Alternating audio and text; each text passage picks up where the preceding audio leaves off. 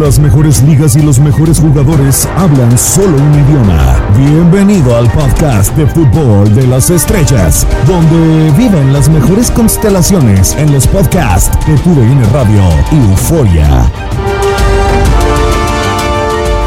Inscríbete a nuestra app de Euforia para escuchar todos los episodios de Fútbol de las Estrellas y recuerda escribir en nuestras redes sociales.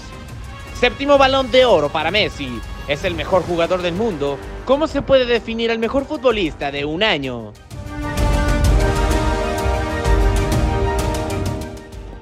Estamos en una nueva emisión eh, del podcast de Fútbol de las Estrellas, damas y caballeros. Ahora con eh, toda la polémica que ha arrastrado el balón de oro en eh, Euforia y en las diferentes plataformas de TUDN Radio nos pueden seguir back to back. Eh, seguimos enrachados, José Hernández, con el gustazo de saludarte, de tenerte por acá. Te pregunto, ¿te dejó satisfecho la designación de Messi al balón de oro y sobre todo esas palabras de Pep Guardiola diciendo es que nunca se le puede dejar de entregar el balón a Lionel Messi? ¿Cómo estás, José? Un placer saludarte. ¿Qué tal, Diego? Un saludo para ti, también para Hugo, que más adelante lo vamos a saludar. Un placer estar con ustedes de nuevo. Eh, no, no, no, no quedé satisfecho. Eh, a ver, quiero ser claro, no. A mí, a mí me parece que por por talento puro, eh, Leo Messi es el mejor jugador del mundo. Ojo, repito, por talento puro, Leo Messi es el mejor jugador del mundo. Pero creo que no tuvo un buen año. creo que hubo otras opciones que eh, hicieron mejor temporada, pero bien, ahí lo vamos a dejar por ahora. Totalmente de acuerdo, así comenzamos a echarle gasolina a todo este tema. Hugo Salcedo, gustazo saludarte y tenerte por acá de vuelta en el podcast de Fútbol de las Estrellas. Tú estás como José, insatisfecho, dudoso, eh, cuestionando a France Football sobre esta designación a balón de oro, el séptimo para Lionel Messi. ¿Cómo estás, Hugo? Bienvenido.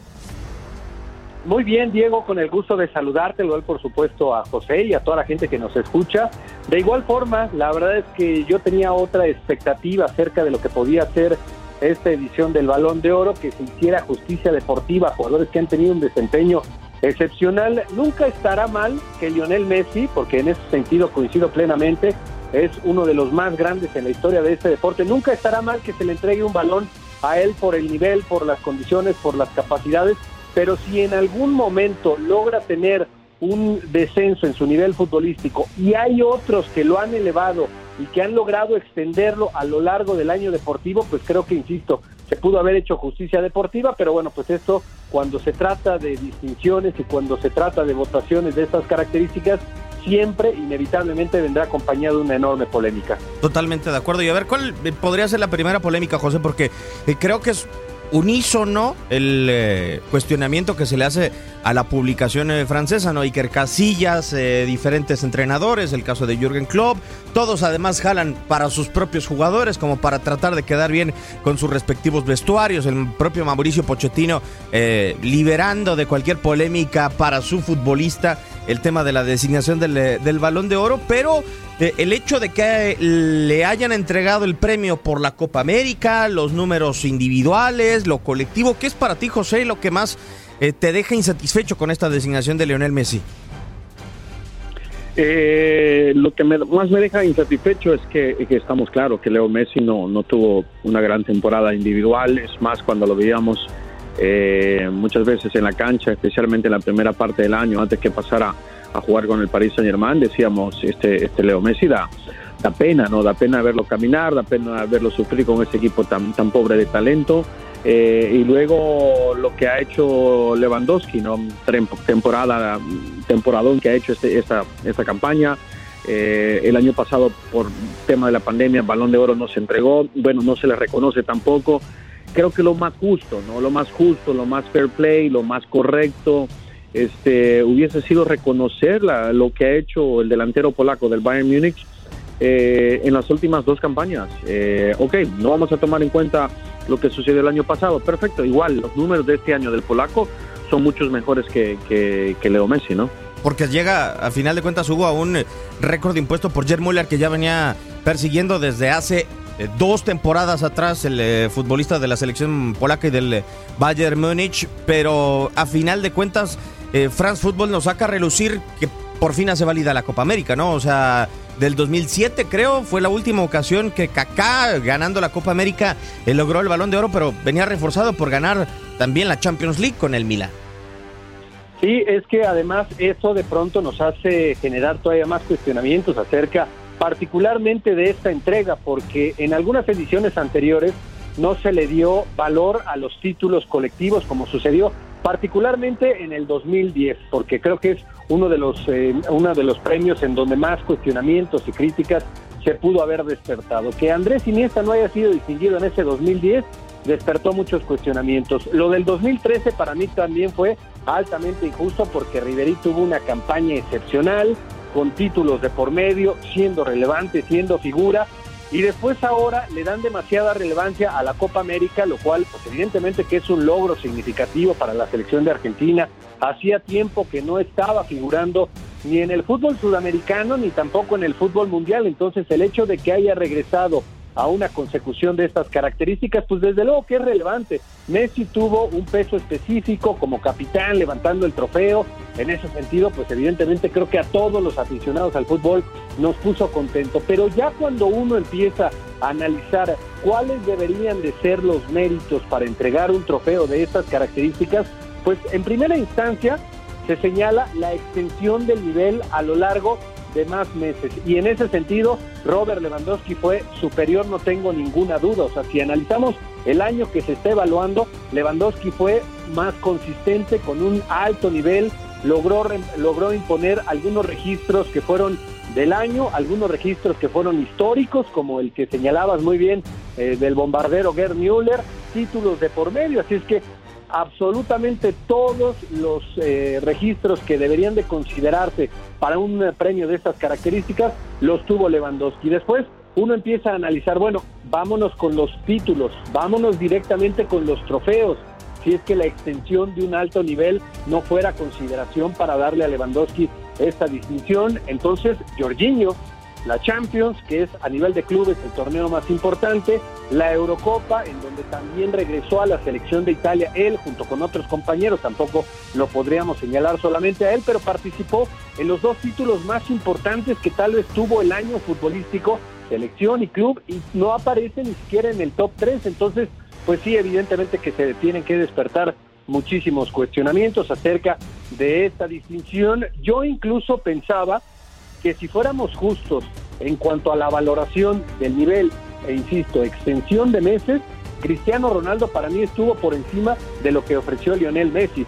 No fue campeón, no llegó ni siquiera a semifinales en la Eurocopa, pero su nivel fue bueno y después en la Juventus su nivel fue realmente muy bueno y llega al Manchester United, aunque sé que la valoración ya del cuadro de Old Trafford ya no debería de considerarse, pero a mí me pareció incluso que el año que se valora fue superior de Cristiano al de Lionel Messi. Lo malo es que la cantidad de títulos eh, de Cristiano es menor, ¿no? En la Juventus, si mal no estoy, José solamente gana Copa Italia, pero termina siendo capo cañonieri de la Serie A, eh, acumulando otra liga más, en donde es campeón de goleo Cristiano Ronaldo.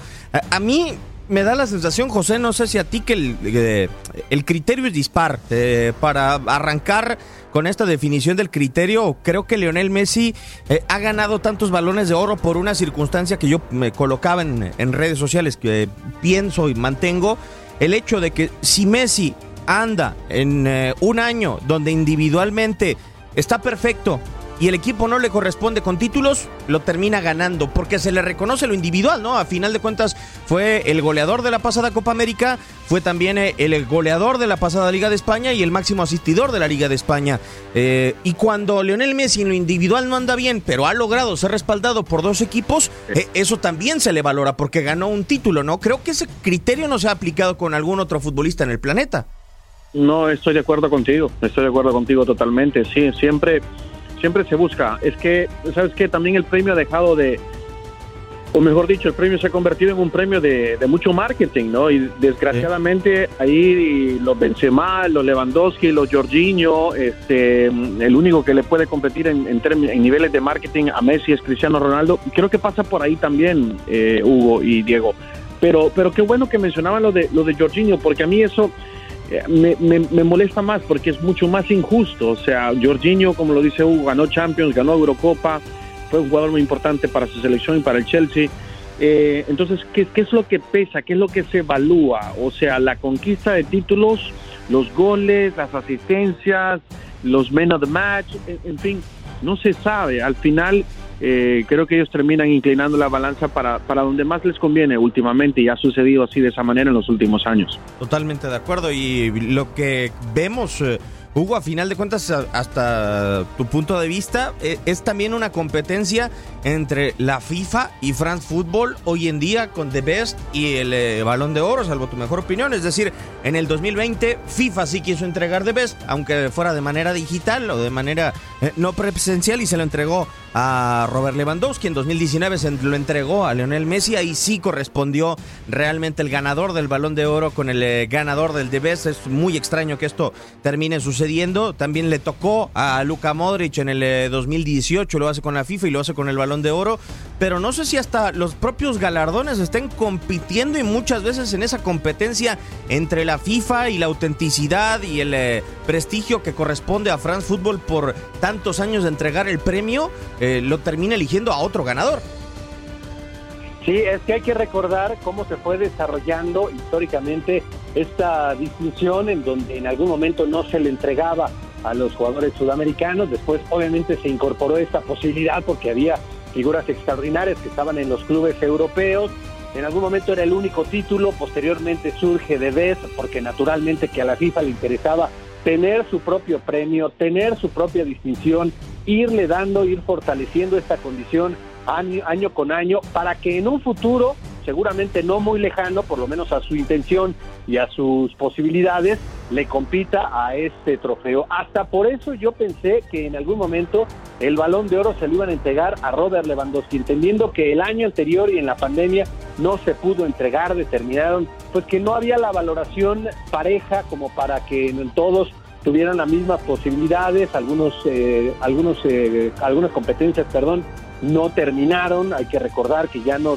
se terminó Eredivisie y algunas otras como la Liga Francesa. Así es que hasta por eso, por esa justicia que hubiera representado distinguir a Robert Lewandowski, no solamente en este año, sino incluso el anterior. O sea, estamos hablando de dos años futbolísticos en donde el polaco ha sido una máquina de conseguir goles, no importa el partido, no importa el rival, no importa el momento. En la selección, pues naturalmente que se ve condicionado porque no tiene la misma calidad de compañeros, pero incluso en selección su nivel ha sido bueno, no tiene esos registros goleadores y no los va a tener jamás, pero lo que hizo con el Bayern Múnich en estas eh, temporadas fue realmente espectacular y yo insisto, me hubiera gustado que esa justicia deportiva le permitiera ser distinguido como el balón de oro. Desafortunadamente la consideración generalizada por la manera en la que se desarrolla esta votación no le permitió ser distinguido así.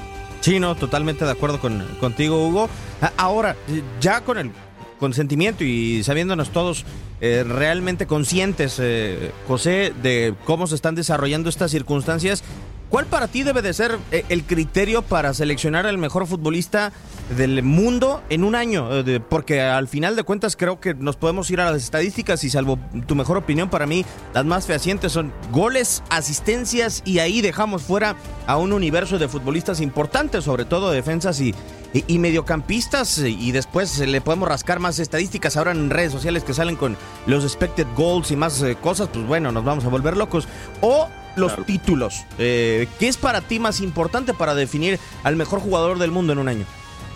Yo creo que, ¿sabes qué? Vamos a ser muy, injustos también con cualquier criterio nuevo que, que, pongamos sobre la mesa, porque, a ver, si decimos goles y asistencias, pues estamos dejando fuera a los arqueros, a los zagueros centrales, ¿no? Eh, que también han tenido gran desempeño. Eh, yo creo que lo mejor, eh, Diego, Hugo, no sé qué piensan ustedes, pero lo mejor es quizás entregar un premio por, por, por, posición. Mejor arquero, mejor defensa del año, mejor mediocampista, mejor delantero. Y, que, y, que, y, eliminar completamente esto del, del premio de, de, balón de oro, porque también ah, yo creo que France Football, esta decisión de, de elegir o de nombrar a, a Leo Messi, también lo hace por eso, ¿no? Por crear esta cierta polémica para que en los medios también sigamos hablando de ese tema eh, entonces quizás, no sé, para mí ha perdido un poco de valor y, no vale la pena de pronto. No, y además, eh, si lo terminamos señalando así como dice eh, José Hugo, puedes combinar quizá las dos jetaturas, ¿no? El futbolista o el portero que más títulos ganó con sus respectivas estadísticas. Creo que pierde muchísima polémica el, tema. Eh, hay estadísticas para porteros que es el caso de las porterías en cero, tandas de penales como lo fue en el caso de Donnarumma que fue muy resolutivo y que se terminó llevando el premio Yashin, eh, el caso de los jóvenes como ya es el Copa con Pedri que vaya que lo ha ganado de sobra junto con el Golden Boy, creo que sería una buena opción, pero no sé Hugo si a ti te gustaría el romanticismo de seguir conociendo al mejor futbolista de todos.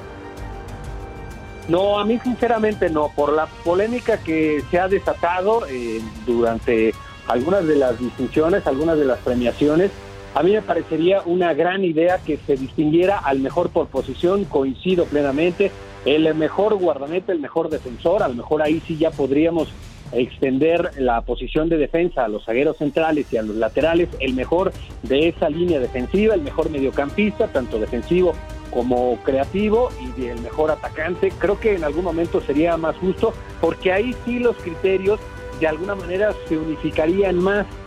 ¿Cuáles son los que se deberían de considerar para un premio de estas características? El nivel alcanzado y la regularidad durante el año futbolístico que se está evaluando. Y ahí, pues evidentemente volvemos a lo mismo. Lionel Messi no fue el mejor, es seguramente uno de los mejores de la historia. Qué bien siempre le queda a Lionel Messi cargar el balón de oro, pero en este año futbolístico que se está evaluando no fue superior en cuanto a regularidad que Robert Lewandowski. Y eso es lo más difícil encontrar en el fútbol, en cualquier posición, la regularidad, y lo hemos visto, pues no solamente en competiciones de clubes, también en competiciones de selección, de pronto un buen partido, tres partidos, y luego a lo mejor la regularidad ya no te alcanza, eso es lo que se debería de evaluar, así es que a mí me parecería lo más lógico, lo más sensato y lo más justo que en algún momento se eliminara esta posibilidad de distinguir solamente a un jugador, porque además, pues ya sabemos que goles son amores y normalmente las consideraciones son para los que convierten goles, para los que están ahí con una presencia ofensiva, y en ese sentido es virtualmente imposible que aunque haya tenido un nivel espectacular un jugador como Jorginho, se lo fueran a dar, o sea, yo decía, para mí sería muy justo, de verdad, le harían bien al fútbol y a este tipo de trofeos que se lo diera a un jugador de estas características,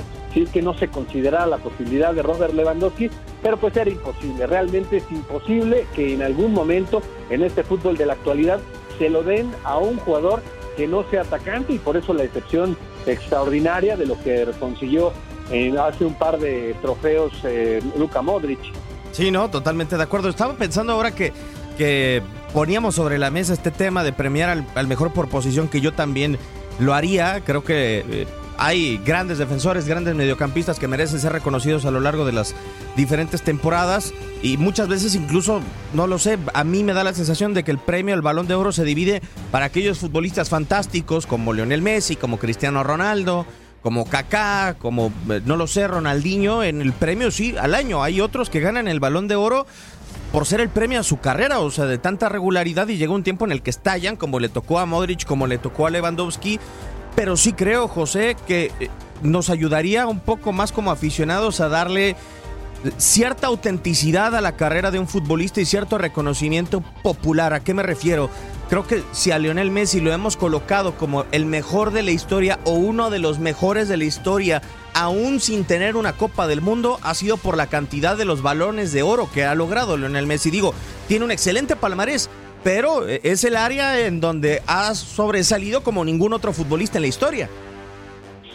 Sí, sí, correcto. Aunque, por lo menos en mi opinión, y como ya lo mencionaba Hugo antes también, por lo menos en mi opinión, de esos siete balones de oro, me parece que hay dos que tienen un asterisco a un lado, ¿no? Que es este que acaba de recibir, donde Lewandowski está claro que tuvo mejor temporada, y la que mencionaba Hugo, ¿no? Eh, donde el, premio o el balón de oro bien pudo ser para Andrés Iniesta o bien para Xavi Hernández. Eh, pero sí, eh, a ver, yo, yo soy de la opinión, Diego Hugo, que que los títulos son muy importantes y, lo que viene pasando con el balón de oro es que año tras año eh, este criterio cambia. Hay, años que se le evalúa mucho a, un torneo como Copa del Rey, como ha pasado en este caso, hay otros años cuando no se toma en cuenta.